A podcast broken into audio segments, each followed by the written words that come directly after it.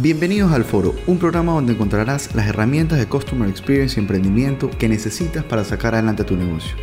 Mi nombre es Alejandro Romeo, soy consultor en Customer Experience y Estrategia y estoy feliz de contar contigo en este capítulo. Hola, hola, ¿cómo están todos? Bienvenidos a una nueva cápsula del foro. Espero que les haya gustado la última cápsula, Diario de un empresario. Realmente son tips y consejos que lo que buscan es tratar de ayudar a empresarios, emprendedores, gente con negocios a poder mejorar en todo lo que están realizando para lograr crear una cultura distinta a su organización. El día de hoy voy a compartir una anécdota que justamente vivimos con un cliente días atrás. Es un retail, es un retail eh, en Ecuador y que, bueno, dentro de todo su customer journey, eh, todo el viaje del cliente, el cliente pasa por diferentes momentos y diferentes etapas, lugares dentro de la organización. ¿Qué fue lo que pasó? Que cuando se hizo un NPS, cuando se empezó a mirar el NPS y la razón por la cual los clientes calificaban de manera negativa el negocio, muchos de ellos se refirieron a caja como un punto de dolor para ellos por diferentes razones. Cuando lo comentábamos con ellos era eh, caja me fue mal, en caja fue la atención, caja fue muy lento, caja no sabía los precios, caja no se organizaba.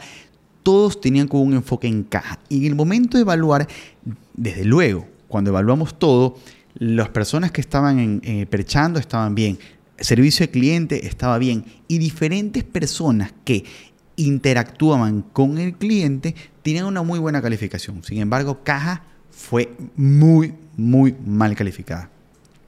Cuando empezamos a profundizar con los clientes, a ver, ¿qué pasó en caja que realmente para ti fue un momento eh, que te afectó?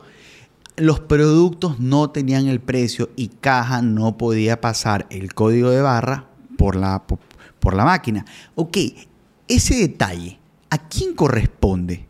¿Realmente corresponde a caja o corresponde a la persona o el departamento encargado de poner y asignar precios a cada uno de los productos? Otro caso era, se, se había caído el sistema para poder cobrar. En este momento, ¿qué tiene que ver? ¿Por qué va a ser responsable la persona de caja que se caiga el sistema? Hay un departamento de sistemas encargado de precautelar que no pase esto. De ahí habían problemas con tinta impresora, se acababa la tinta de impresión, habían problemas con las filas, había problemas con la organización, había problemas, habían un montón de problemas, pero ciertamente no eran responsabilidad de la persona de caja. Aquí sí hay un tema importante que hay que tomar en cuenta, que la persona de caja, que no es la culpable, sin embargo, sí es la responsable de acumular o recopilar toda esa información y poderla socializar con sus jefes, con los líderes de cada área, compartirlo. ¿Para qué? Para que se pueda ir corrigiendo cada uno de estos detalles en la organización. Justamente leyendo un libro que habla de sapos y su cultura, hablaba de cómo darle confianza a un colaborador y empoderarlo. Si tú no confías en tu persona de caja para que haga su trabajo, le das las herramientas y lo empoderas para que él pueda tomar correcciones o pueda socializar correcciones con su equipo, con su jefe. ¿Para qué? Para poder mejorar la experiencia del cliente. Él no lo va a hacer.